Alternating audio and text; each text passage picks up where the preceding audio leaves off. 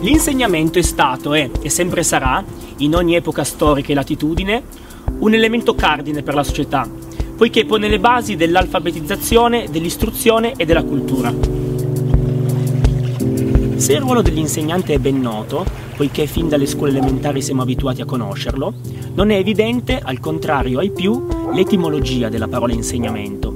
Tale vocabolo deriva dal latino in signum, in è il prefisso indicante, grammaticalmente, il moto a luogo, la direzionalità, la proiezione, il vettore, il da a. Signum è un sostantivo della seconda declinazione in accusativo ed indica il segnale, il segno ed il codice veicolante la conoscenza da direzionare. Da questa definizione risulta evidente come l'insegnamento sia quella pratica in cui il docente, possessore della conoscenza, la trasmette agli alunni che, scevri la recepiscono. Ma è davvero questo l'unico significato offertoci da tale vocabolo in grado di descrivere in toto il ruolo dell'insegnante oppure, capovolgendo nella prospettiva, esso ci rivela un nuovo significato?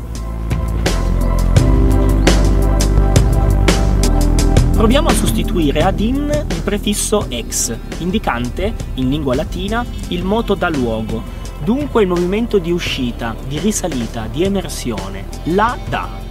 Da ciò ricaviamo una nuova terminologia, ex signo, con il sostantivo in ablativo, che possiamo intendere come l'estrapolare, il tirar fuori, il riconoscere il segnale e l'inclinazione.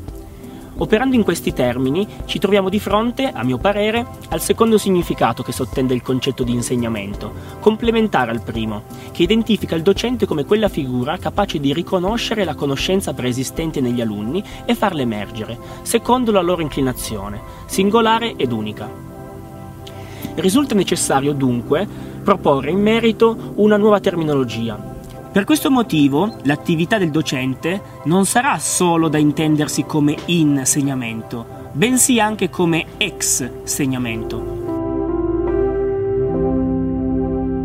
Detto ciò, in conclusione, il buon insegnante dovrebbe essere in grado di oscillare tra le due posizioni precedentemente descritte. Da un lato, valutare il livello di conoscenza acquisita dagli alunni, in termini oggettivi e secondo i criteri tradizionali, e, d'altra parte, saper riconoscere e far emergere la specifica inclinazione di ognuno di loro e la soggettività con la quale si pongono in relazione alla materia in esame.